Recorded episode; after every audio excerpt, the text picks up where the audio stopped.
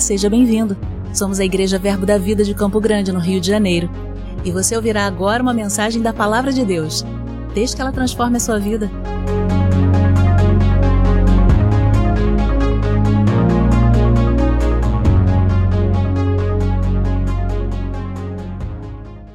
Aleluia, aleluia, aleluia.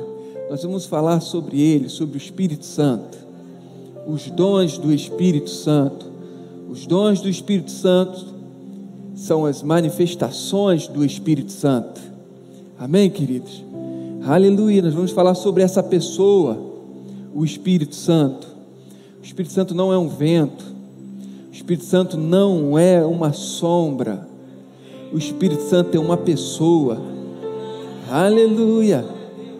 Faz parte da Trindade. Amém? Aleluia. Na Bíblia nós não temos a palavra Trindade, mas nós vemos as três pessoas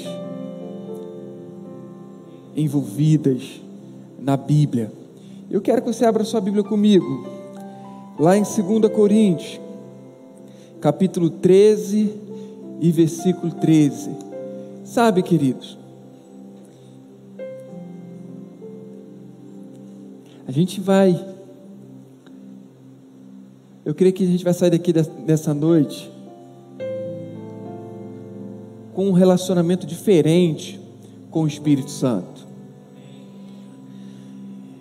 E a gente vai descobrir qual foi o preço pago para que o Espírito Santo estivesse no nosso meio. Qual foi o preço tão grande que foi pago para o Espírito Santo estar no nosso meio, dentro de nós, e a gente às vezes não dá atenção merecida para essa pessoa. Amém? E lá em 2 Coríntios capítulo 13, versículo 13, ele fala: "A graça do nosso Senhor Jesus Cristo, o amor de Deus". Então falou de uma pessoa, Jesus Cristo, falou de outra pessoa que é Deus, e agora ele vai falar da terceira pessoa. E a comunhão do Espírito Santo seja com todos. Quando ele fala de Jesus, ele fala da graça. Quando ele fala de Deus, ele fala do amor. E quando ele fala do Espírito Santo, ele fala da comunhão. Amém, queridos? A comunhão com o Espírito Santo. Como está a nossa comunhão com o Espírito Santo? Como está a nossa comunhão? Como está a nossa intimidade com essa pessoa? Eu gosto de um, de um texto em Atos capítulo 19 que quando o apóstolo Paulo chega em Éfeso, e ali ele começa a ministrar a palavra, e ele pergunta se aquele, se aquele povo, se aquela igreja, se aquele grupo reunido de 12 pessoas conheciam o Espírito Santo, o batismo do Espírito Santo. E aí ele diz aquelas pessoas: só conhecemos o batismo de João, nunca ouvimos falar do batismo no Espírito Santo. Amados, eu não sei o que é pior, a gente não ter comunhão, porque a gente não conhece, ou a gente não ter comunhão, porque a gente despreza. Eu acho que a gente não está nessa categoria de Éfesos, de não conhecer o Espírito Santo ou o batismo no Espírito Santo. Se a gente tivesse que se encaixar, a gente estaria, porque a gente está ignorando a nossa comunhão e intimidade com o Espírito Santo. Amém, querido? Aleluia. Você sabia que no Velho Testamento o Espírito Santo não estava sobre toda a carne ou sobre uma grande parte dos homens, como está hoje, esse versículo está se, se cumprindo, de Joel capítulo 2, onde ele diz que o Espírito Santo descerá sobre toda a carne. Desceu sobre uma grande parte, só que ainda falta se cumprir na sua totalidade, não desceu sobre todos. Mas no Velho Testamento, o Espírito Santo, ele só estava sobre pessoas específicas, para tarefas específicas. Nós vemos o Espírito Santo sobre Bezalel. Quem era Bezalel? Você lembra lá do tabernáculo, da arca da aliança, do átrio, todos os utensílios do tabernáculo? Bezalel foi quem fez aqueles artifícios. O Espírito Santo veio sobre ele para ele produzir aqueles artifícios. Amém? Nós vemos o Espírito Santo sobre os juízes, sobre pessoas específicas para libertar o povo de Israel quando andava em desobediência com o Senhor, desobedecia ao Senhor, e aí eles se iam para cativeiro, e o Senhor levantava um juiz, o Espírito Santo via sobre um juiz para libertar o povo de Deus do cativeiro do povo inimigo. Nós vemos Sansão, que foi um dos juízes. Nós vemos Gideão, que derrotou um exército com 300 homens. Mas não foi na força dele, foi por conta do Espírito Santo sobre eles. Amém?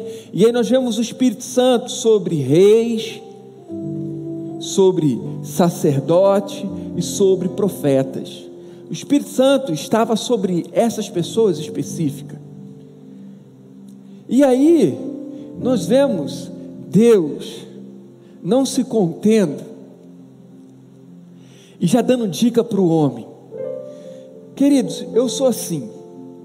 Quando eu tenho que dar um presente para minha esposa ou para o meu filho, o aniversário vai ser daqui a dez dias. Se eu já comprei o presente, eu não me aguento. Eu sei que aquele presente vai ser tão bom, e ela vai gostar tanto, ele vai gostar tanto, que eu já entrego logo. Toma o presente, não usa agora, e quando chegar no dia do aniversário, tira foto. E aí eu imagino esse sentimento de Deus. Vai acontecer algo que vocês vão gostar tanto que eu não estou me contendo aqui. Eu vou usar um profeta. E esse profeta diz que ia chegar um tempo que essa pessoa, o Espírito Santo, viria sobre toda a carne. Amém? Os jovens, os, os, seus, os vossos filhos iam profetizar. Os jovens teriam visões. E os velhos sonhariam. Então o profeta Joel, ele prediz isso. Que vocês vão ter uma comunhão com o Espírito Santo. Não vai ser mais só para pessoas específicas, mas vai ser sobre toda a carne. Não vai ser só sobre o profeta, não vai ser só sobre o rei, não vai ser só sobre, só sobre o sacerdote, vai ser sobre toda a carne. Amém? E aí, Jesus, lá em João, no capítulo 14, abra comigo lá.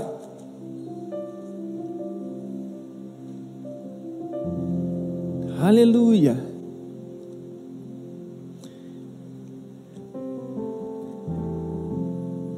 Deus é bom. Ele diz assim: Versículo 16. João 14, 16. E eu rogarei ao Pai, e Ele vos dará outro consolador, a fim de que esteja para sempre convosco, o Espírito da Verdade, que o mundo não pode receber, porque não vê nem o conhece. Vós o conheceis, porque Ele habita convosco e estará em vós. Então aqui Jesus, ele agora ele fala desse plano do Senhor que o profeta Joel havia profetizado. Ele fala eu, eu que vou enviar outro consolador. O Espírito Santo, o Espírito da verdade. O meu Pai, por boca do profeta, inspirou o profeta e o profeta disse que o Espírito Santo viria sobre toda a carne. Mas ele diz: Mas será eu, eu que vou enviar esse para vocês. Eu vou mas não vou deixar vocês órfãos, eu vou enviar esse outro. Amém? E às vezes a gente não entende esse outro, porque às vezes a gente fala assim: eu queria ter vivido no tempo de Jesus, eu queria ter visto os milagres, a unção, tudo aquilo que ele operava. Mas você sabe, amados, que, os, que Jesus, ele não fez nenhum milagre, a não ser depois que o Espírito Santo veio sobre ele? Porque o agente de poder é o Espírito Santo. Amém, queridos? É esse que o Senhor diz, que o, que o apóstolo Paulo diz lá em 1 Coríntios, que nós deveríamos ter comunhão, intimidade. Amém? Então, Jesus ele começou a operar poder quando esse Espírito Santo veio, quando o Espírito Santo veio sobre ele. Amém, queridos? Por que o Espírito Santo? Porque hoje eu não estou andando nesse mesmo poder que Jesus operava? Será porque eu não estou honrando o Espírito Santo como Jesus não foi honrado na sua própria terra natal e não pôde operar muitos milagres? Porque o sinônimo do Espírito Santo é poder. Eu, e descerá e serás revestido de poder quando descer sobre vós o Espírito Santo e recebereis poder ao descer sobre vós o Espírito Santo. Então, o Espírito Santo é poder, são sinônimos. Então, pode não estar operando na minha vida o poder, porque eu não estou tendo comunhão, intimidade, não estou honrando o Espírito Santo, porque Ele é o poder. Jesus ele não pôde operar muitos milagres na sua terra natal por falta de honra, porque não honraram a Ele e porque não honraram, ele não pôde fazer muitos sinais naquele lugar. Amém, queridos? Então o Espírito Santo é sinônimo de poder. E Jesus ele diz aqui em João no capítulo 14, versículo 16: Eu rogarei ao Pai, e ele vos dará outro consolador. Outro. A gente tem dois tipos para a gente aplicar a palavra outro. Podemos aplicar em duas situações. Quando você vai num restaurante e você pede uma comida, e aí você come aquela comida e você não gostou daquela comida, você fala, me dá uma outra. O que, você está falando? Me dá uma outra de um outro tipo, porque eu não gostei dessa. Agora, quando você vai no restaurante, você gosta da comida e você pede uma outra, você está pedindo uma outra do mesmo tipo que você gostou. Amém? Então podemos aplicar a palavra outra para um tipo diferente e outra para o mesmo tipo. E quando Jesus diz: Eu enviarei outro consolador, o que que ele está dizendo? De um tipo diferente? Não, do mesmo tipo. Uma duplicata dele. Eu vou estar enviando, e esse é o significado dessa palavra no original: uma duplicata dele. Amém? Ele ia enviar uma duplicata dele, o Espírito Santo. Outro consolador que não ia nos deixar órfão. Ele veio para ter comunhão comigo e com você. Amém, queridos? Glória a Deus. E você sabe qual foi o preço para enviar outro consolador? Não sabe.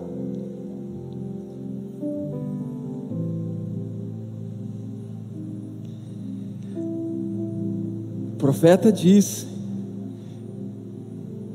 que o Espírito viria sobre toda a carne. E Jesus disse que ele ia enviar esse Espírito, esse outro consolador, o poder.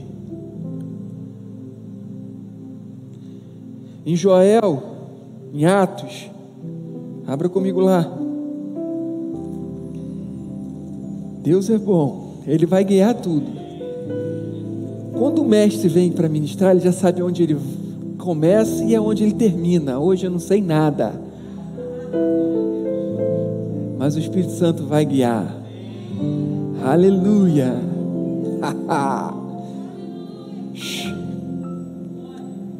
Deus é bom. Em Atos capítulo 2, nós vemos aqui a promessa sendo cumprida.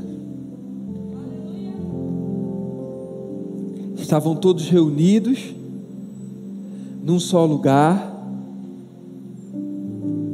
O Senhor disse para mim permanecer em Jerusalém, até que do alto viesse o Espírito Santo sobre eles, eles fossem revestidos do poder. E o Espírito Santo vem sobre eles e qual foi a evidência que o Espírito Santo veio sobre eles? Eles começaram a falar em outras línguas. Atos capítulo 2, versículo 1. Ao cumprir-se o dia de Pentecostes, estavam todos reunidos no mesmo lugar. De repente veio do céu um som como de um vento impetuoso e encheu toda a casa onde estavam sentados.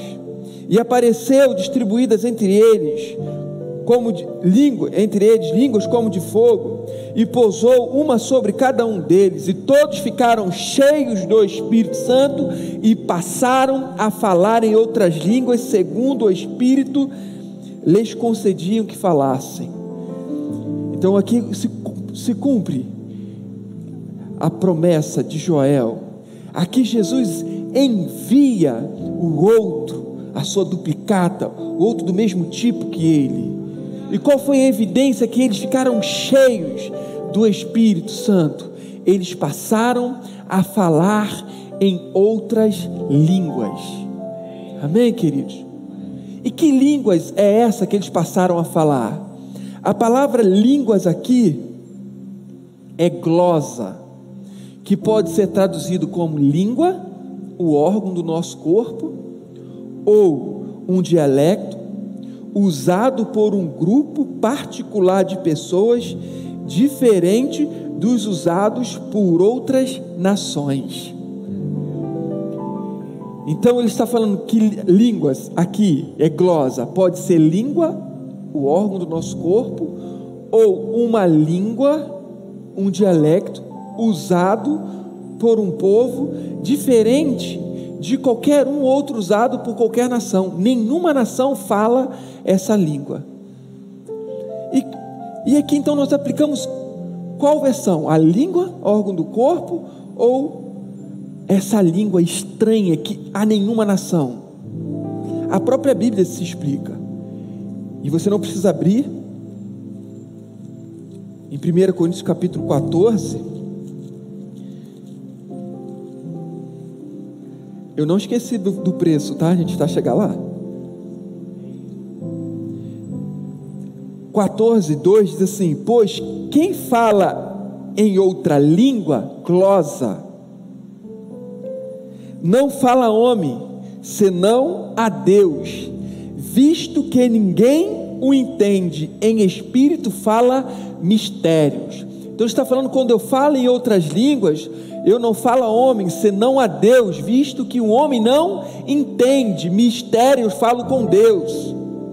Amém? Então, línguas é um mistério que nenhum homem entende. Então, quando eles falaram glosa, eles falaram o quê?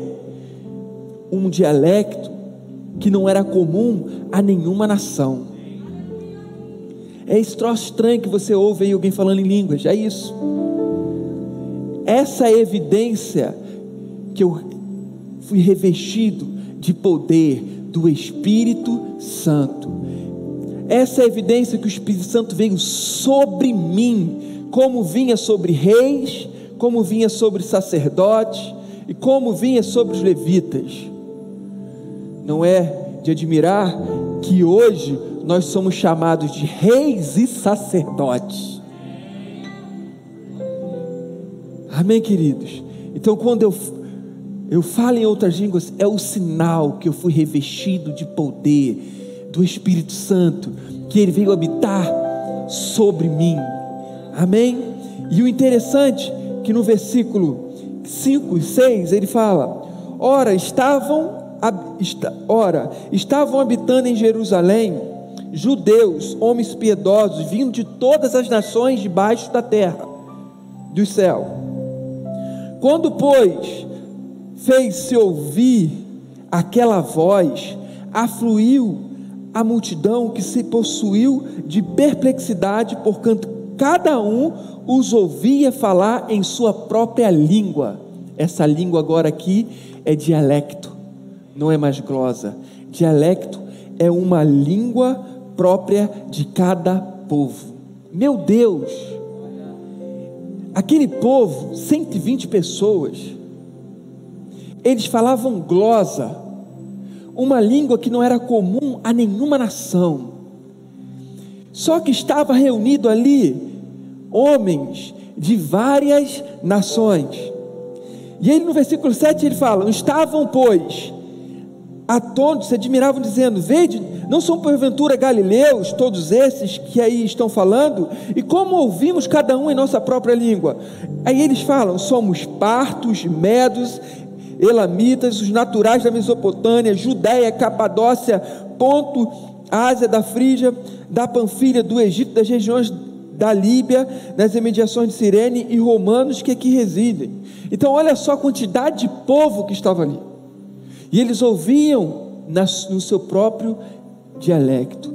Eles falavam glosa, aqueles 120. Falavam numa língua que não era comum a nenhuma nação. Mas aquelas nações que estavam ali reunidas, eles ouviam aqueles homens engrandecendo ao Senhor na sua própria língua materna. Eles não falavam um português, um espanhol, um francês, um alemão. Que confusão, ninguém ia ouvir nada, ninguém não ia entender nada. Mas eles falavam mistério com Deus, e cada um ouvia na sua língua materna. Os, vamos trazer para o nosso contexto hoje. Se tivesse um espanhol está ouvindo espanhol, se tivesse um alemão, estaria ouvindo em alemão. Se estivesse ali um, um, francês, estaria ouvindo em francês, mas eles estavam falando francês, eles estavam falando alemão? Não! Eles estavam falando uma língua desconhecida, e eles ouviam na sua língua materna. Amém? E aí, no capítulo no versículo 14, diz: Vou ler o versículo 11 de Atos 2: Tanto judeus como prosélitos, cretenses e arábios, como ouvimos falar em nossas próprias línguas as grandezas de Deus. Todos atônitos e perplexos interpelavam uns aos outros: Que quer dizer isto? Outros, porém, zombando, dizia: estão embriagados. Amém? Estão embriagados. Então, eles ouviam na sua própria língua materna, sua língua materna, Deus sendo exaltado. E aí se levanta Pedro e diz: Então se levantou Pedro com os onze e erguendo sua voz advertiu nesses termos: Varões judeus e todos os habitantes de Jerusalém, tomai conhecimento disto, atentai nas minhas palavras. Estes homens não estão embriagados como vimos pensando, sendo esta a terceira hora do dia. Mas o que ocorre é o que foi dito por, pelo, por intermédio do profeta Joel. E acontecerá nos últimos dias que o Senhor, e acontecerá nos últimos dias, diz o Senhor, que derramarei, derramarei do meu espírito sobre toda a carne. Vossos filhos e vossas filhas profetizarão, vossos jovens terão visões e sonharão os vossos velhos. Até sobre os vossos servos, sobre as minhas servas, derramarei do meu espírito naqueles dias e profetizarão. Mostrarei prodígios em cima no céu e sinais embaixo na terra: sangue, fogo e vapor de fumaça. O sol se converterá em trevas e a lua em sangue antes que venha o grande e glorioso dia do Senhor. E acontecerá que todos aqueles que invocar o nome do Senhor é, será salvo. E aqui ele diz o que aconteceu ali. Então aquelas pessoas estavam falando numa língua que, que ninguém entendia, uma língua diferente de qualquer outra nação. O que, que aconteceu? Porque eles estão falando, eles estão bêbados, estão embriagados? Não. eles estão cheios do Espírito Santo. O Espírito Santo veio sobre eles para ter comunhão com eles, para que eles manifestem o poder de Deus, para que eles sejam testemunhas, testemunham de Cristo aonde passarem. Amém, queridos? E aí, não, não termina o discurso de Pedro.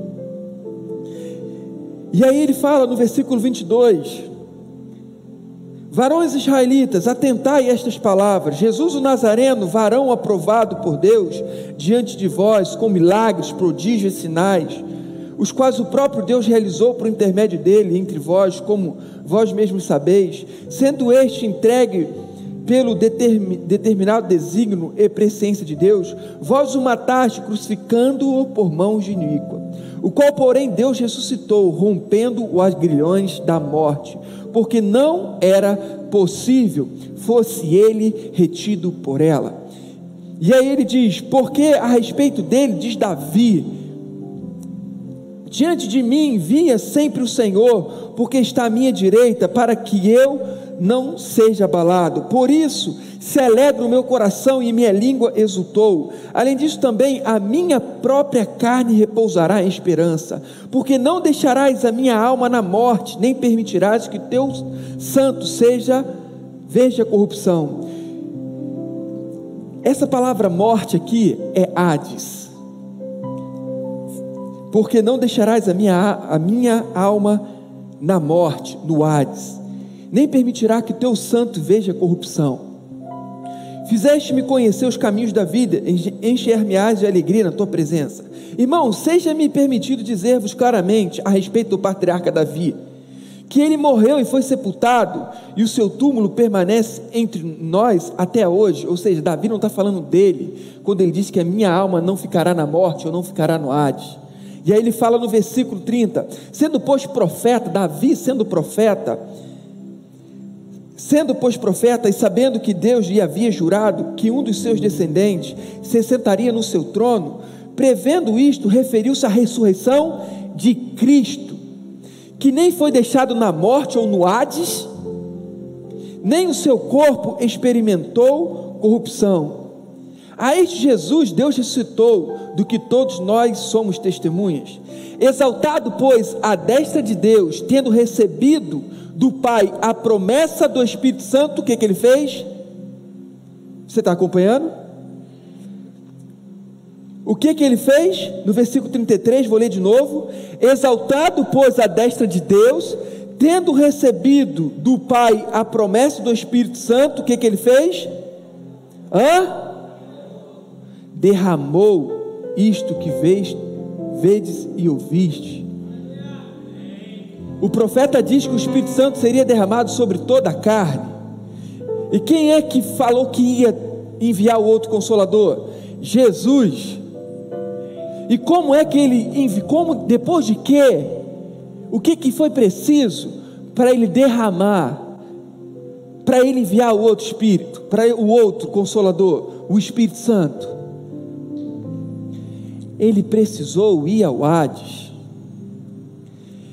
ele precisou pagar um preço. Ele foi a regiões inferiores da terra. Efésios capítulo 4 diz que ele desceu às regiões inferiores da terra e depois ele subiu às alturas, levou consigo o cativo cativeiro e concedeu dons aos homens.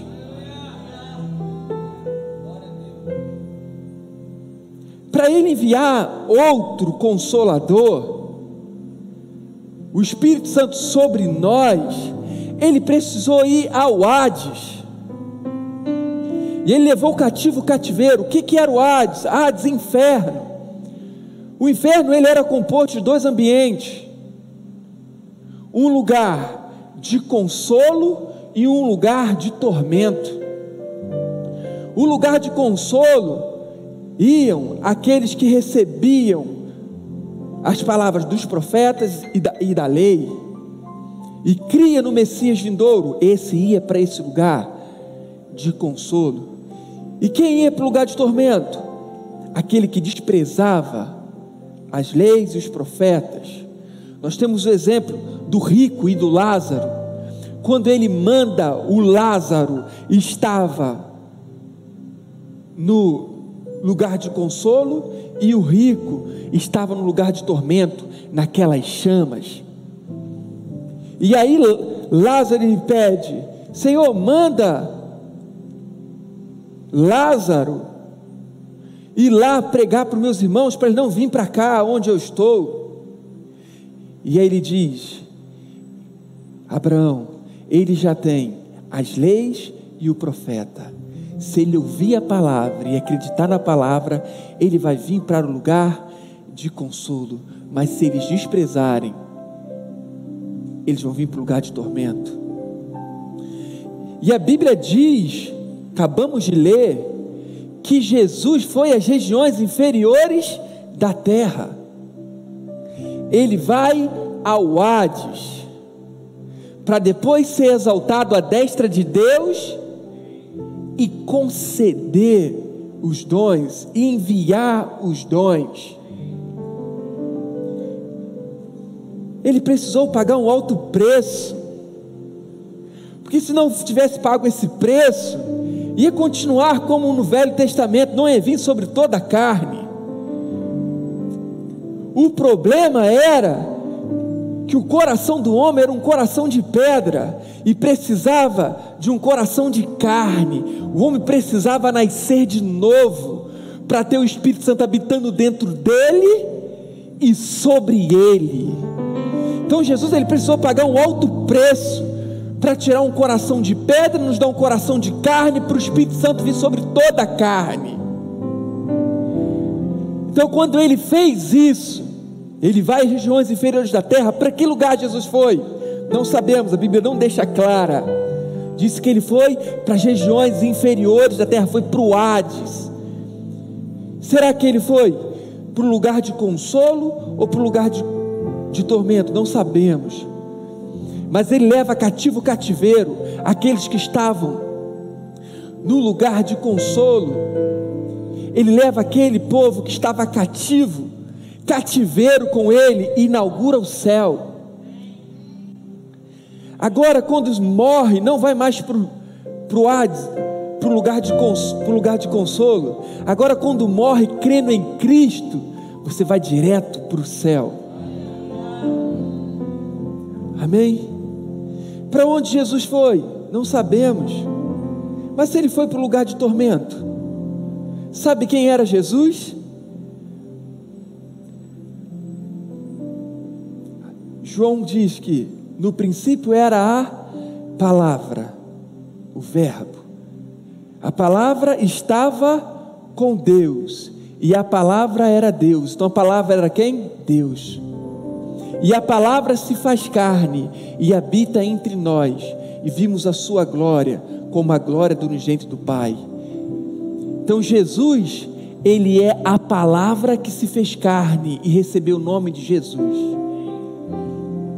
Ele existia na forma de Deus, Filipenses capítulo 5 diz, mas ele não se apegou o ser igual a Deus, e veio em figura humana, na forma de homem. Então, Jesus, ele era Deus, mas não se apegou ao ser igual a Deus, por amor a mim e a você. E aí ele é tentado, ele como Deus ele não podia ser tentado, porque Deus não pode ser tentado, Tiago diz, que Deus não pode, ele não tenta ninguém, e ele mesmo não pode ser tentado. Então ele assume a forma humana e é tentado. Aquele que existia na forma de Deus vem como homem é tentado.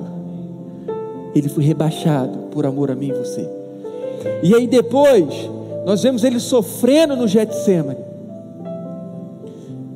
Se for possível, passa de mim esse cálice, mas não seja feita a minha vontade, mas a sua. E ele sua sangue naquele momento.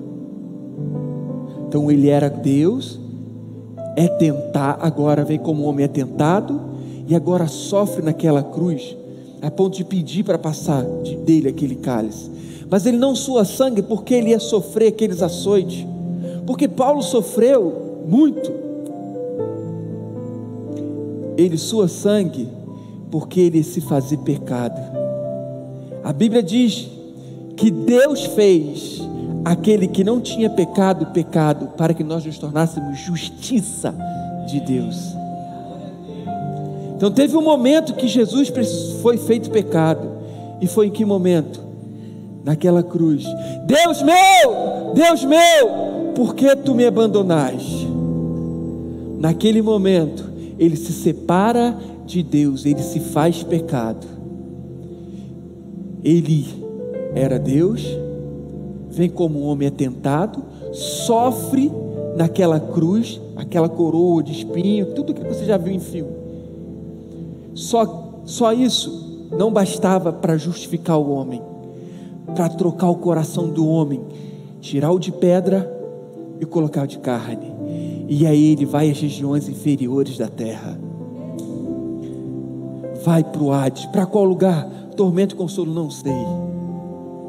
E ele fica três dias e três noites naquele lugar. Mas a Bíblia diz que ele era justo. Ele foi ultrajado e não revidou com traje.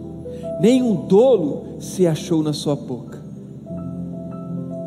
E o sangue dele clamou por justiça, mais do que o sangue do Justabel clamou.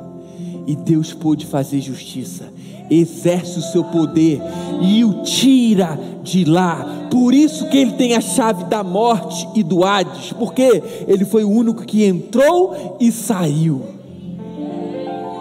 E aí ele leva consigo, cativo cativeiro, os heróis da fé que estavam lá, aguardando o Messias vindouro.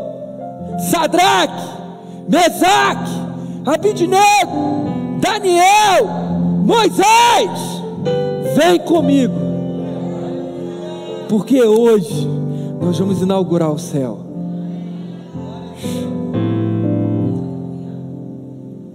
Agora todos aqueles que creem em Cristo Jesus é salvo. Quando ele fala de Deus, ele fala de Deus amor. Porque Deus amou o mundo de tal maneira que deu o seu Filho unigênito, para que todo aquele que nele crê não pereça, mas tenha a vida eterna. Quando ele fala de Jesus, ele fala da graça. Isso é a graça, um favor imerecido. Nós não merecíamos, mas Deus resolveu nos amar, e Cristo, na cruz do Calvário, pagou todo o escrito de dívida que havia contra nós, que constava de ordenança e que nos era prejudicial. Ele quitou inteiramente cravando na cruz. Por isso que eu sou salvo pela graça mediante a fé. Amém? A minha justiça, eu sou justificado pela fé, crendo em Cristo Jesus no sacrifício que ele fez por nós. Então ele sofre isso, para agora, depois, ele enviar o Espírito Santo, porque o Espírito Santo precisava estar em, sobre toda a carne, e para estar sobre toda a carne, primeiro era necessário tirar um coração de pedra e colocar um coração de carne o Espírito Santo passa a habitar dentro de nós quando aceitamos a Cristo Jesus como Senhor da nossa vida. O Espírito Santo dentro de nós. Agora que eu já tenho o Espírito Santo dentro de mim, eu já estou apto agora a ter o Espírito Santo sobre mim. E qual é a evidência que o Espírito Santo veio sobre mim? Que essa fonte de água viva se transforme em rios de água viva quando eu falo em outras línguas. Então, para nós termos comunhão com o Espírito Santo, teve um preço. E foi um preço de cruz. Teve um sofrimento. E ele envia esse outro, do mesmo tipo que ele, para quê? Termos comunhão, intimidade com ele. Amém? E aí, 1 Coríntios capítulo 12.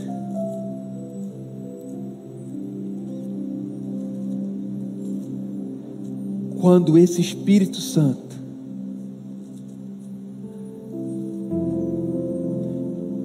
que é sinônimo de poder e recebereis poder ao descer sobre vós o Espírito Santo. Como é que eu sei que eu recebi o poder? Quando eu falo em outras línguas, choro com brada secandrebras, lequedebrada cada boxere candrebras. Que coisa doida você está falando. Não é pra, você não entende, nem eu. Só Deus entende. Eu falo diretamente com Ele. Eu estou edificando a minha fé. Eu estou falando com o Senhor. Amém? Eu sei que eu recebi esse poder quando eu sou batizado no Espírito Santo, com a evidência bíblica e falar em outras línguas. E quando isso acontece, abre-se as portas para os dons. Quando o Senhor Jesus tirou um coração de pedra e nos deu um coração de carne, o Espírito Santo passou a habitar dentro de mim, eu estou apto a andar no fruto do Espírito. Agora eu posso andar em paz, em alegria, em amor, em domínio próprio. O Espírito Santo dentro de mim e o Espírito Santo sobre mim.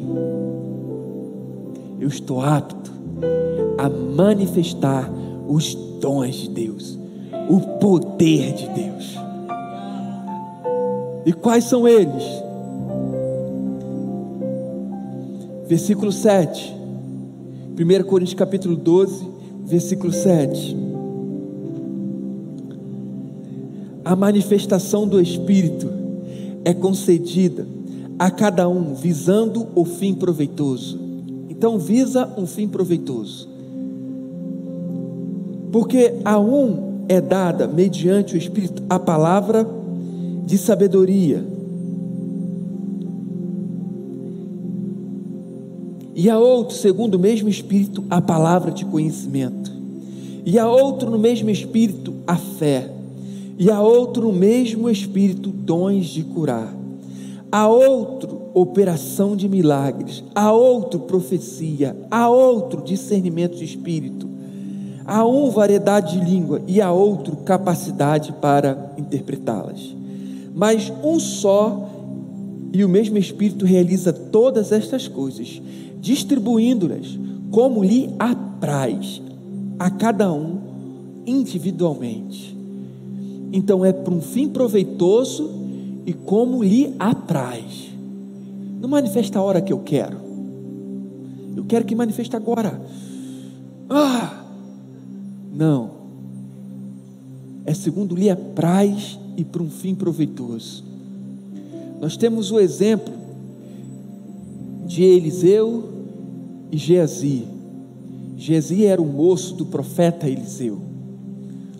Eliseu, ele cura de lepra Naamã. E aí, Naamã, depois de ser curado da lepra, vai até Eliseu e oferece dinheiro, oferece bens para ele. Só que Eliseu não recebe, não aceita. E aí, o moço de Eliseu, escutando tudo aquilo que foi lhe oferecido, vai atrás de Naamã, depois de Naamã ter ido embora, e fala lá: Olha, eu eu, meu chefe, Eliseu está meio arrependido, estou parafraseando. E ele quer receber algumas coisas assim, manda, manda aí uma, um, uns bens desse aí. Aí ele recebeu, pegou alguns bens. Agora eu pergunto para você: se Geazi tivesse certeza que as manifestações do Espírito Eliseu manifestava a qualquer momento que ele quisesse, que ele era um, que ele era um vidente, ele teria ido lá? Não, porque não era assim. Toda hora que Eliseu quiser, ele vai ter uma visão, ele vai ver alguma coisa.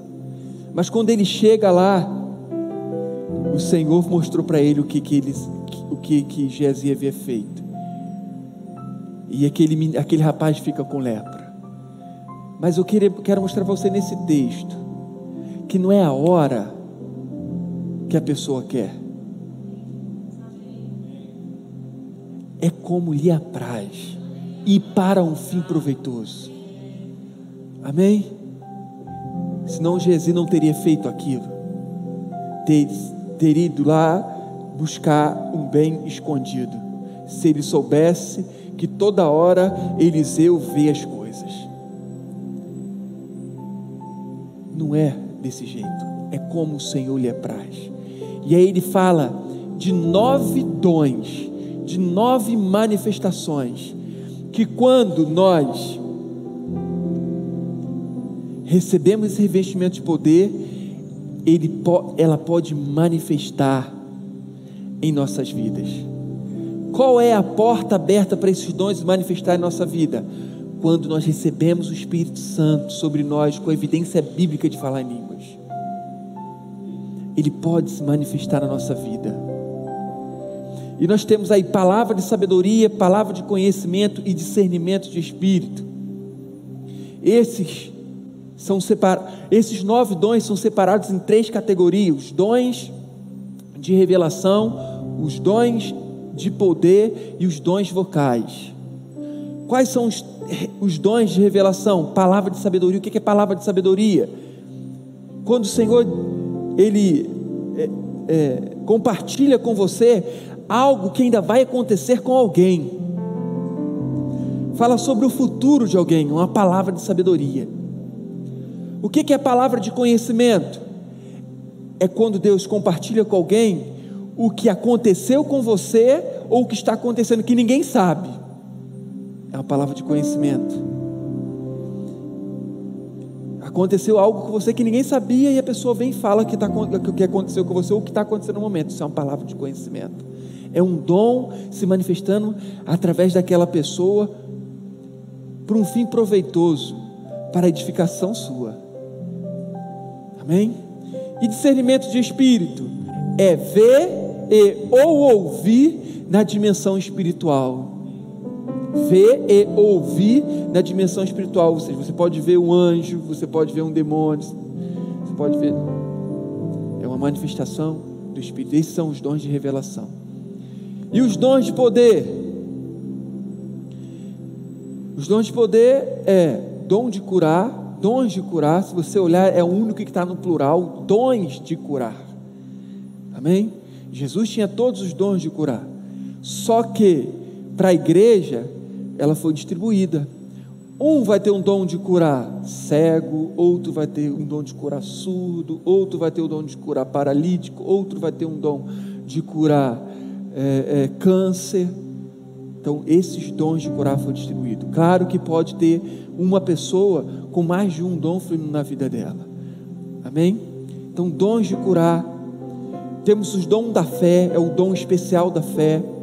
Que às vezes a pessoa não tem fé para ser curada, mas o dom da fé está em, em, manifestação. A pessoa não precisa nem a crer que vai manifestar a cura. E operação de milagre é aquilo que vai contra a lei de, da natureza. Por exemplo, um braço crescer é uma operação de milagres. Um olho não ter um olho e o olho brotar. Mandar uma tempestade parar. Amém? Isso é uma operação de milagres, são os dons de cura.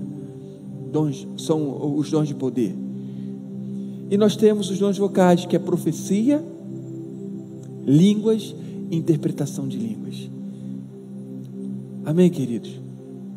Sobre o evangelista, aquele que está no ofício de evangelista, por isso que ele fala, quando subiu às alturas, ele concedeu dons aos homens. Efésios capítulo 4, ele vai falar dos, dos dons ministeriais. Ele fala ali do apóstolo, do profeta, do evangelista, do mestre, do pastor. Mas para a pessoa estar no ofício de evangelista, ele precisa que esses dons de curar esteja em operação na vida dele. É constante. E porque é constante na vida dele, aí ele é reconhecido como um evangelista. Todos nós podemos ter uma manifestação desse dom. Mas ele não vai ser com frequência como é na vida do evangelista. Nós vemos lá o exemplo de Filipe, que foi para Samaria e ali ele cura alguns coxos, pessoas são salvas. Ele era um diácono. E aí, no final do seu ministério, lá em Atos, no capítulo 20, o apóstolo Paulo chama ele de Filipe, o evangelista. Porque os dons de cura era frequente na vida dele. Amém? O profeta, porque eu profetizo, eu sou profeta? Não. Ao mesmo Filipe, lá no mesmo texto, no mesmo texto, ele fala que o Filipe evangelista ele tinha filhas que profetizavam, mas elas não eram profetisas, elas não eram profetas. Para você ser um profeta, você precisa ter na sua vida, em manifestação com constância, os dons de revelação dos três, pelo menos dois: palavra de sabedoria, palavra de conhecimento ou discernimento de espírito e profetizar. Aí, quando você tem isso na sua vida ativo, aí você é reconhecido como um profeta. Amém, queridos? Aleluia. Amém? Então observa Jesus subiu às alturas e concedeu dons aos homens. Mas o chamado é desde quando? Desde o ventre. Nós vemos lá Jeremias no capítulo 1, no versículo 7, o Senhor falando que ele chamou o profeta desde o ventre da mãe dele. Então, o ofício de profeta é desde o ventre. Mas tem um momento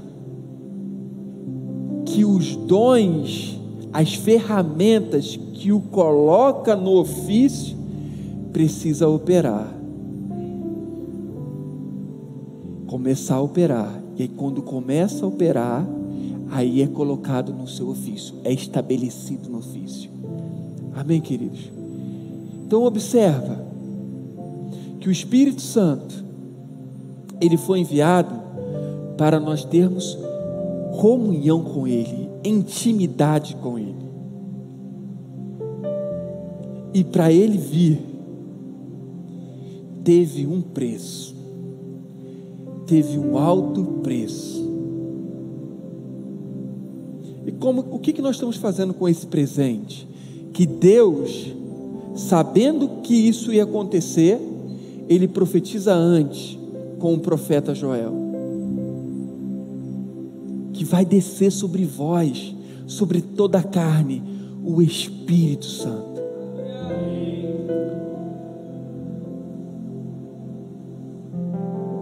Nós estamos fazendo como Atos de capítulo 19, nem conhecemos o batismo do Espírito Santo, ou conhecemos, estamos desprezando. Porque ele, essa profecia de Atos capítulo capítulo 2, se cumpriu há quase dois mil anos atrás. E ele diz algo sobre nós, jovens. Ele fala que os vossos filhos e vossas filhas, quem é filho e filhas aqui? Profetizarão. Você está fazendo isso? E que os jovens, o quê? Teriam visões, manifestação do Espírito. E os velhos vão sonhar, mas profetizar e ter visão é os jovens. É um padrão. E nós estamos fluindo nisso, jovens? Nós? Se não, por quê? Ele veio para nós termos o quê? Intimidade e comunhão. Essa pessoa está sendo desprezada ou eu não conheço? Porque esse, essa pessoa que habita dentro de mim, porque nós somos morada de Deus no Espírito, Deus habita na tua barriga. O Espírito Santo habita dentro de você.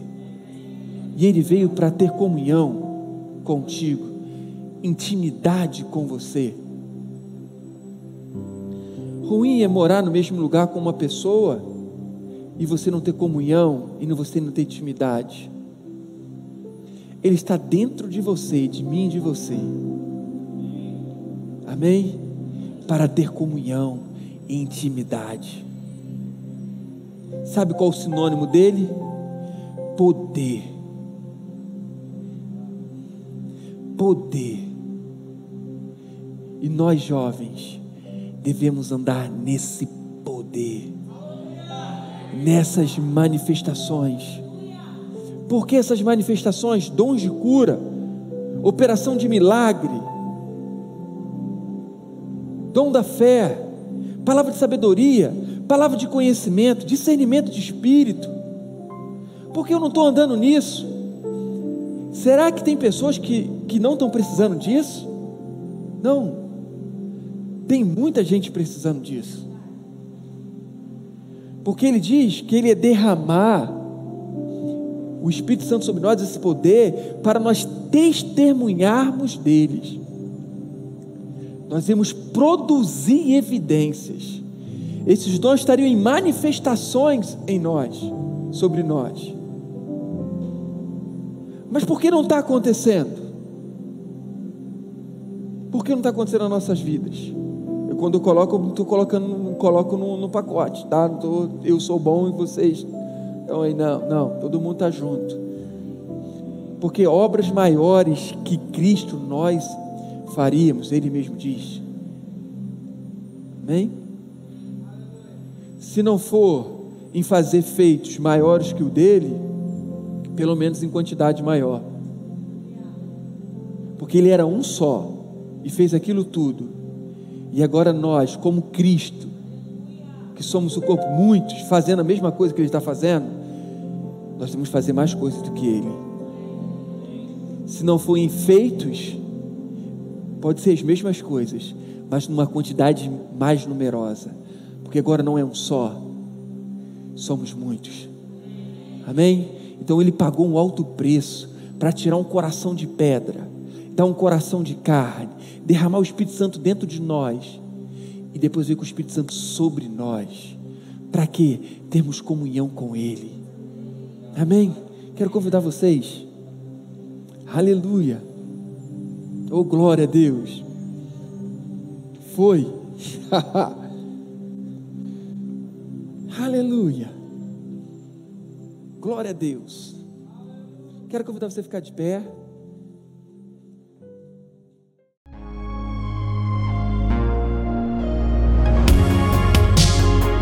Ouça outras ministrações em nosso site verbodavida.com barra Campo Grande RJ. Nos acompanhe também em nossas redes sociais, Facebook, Instagram e YouTube. Seja abençoado na prática dessa palavra.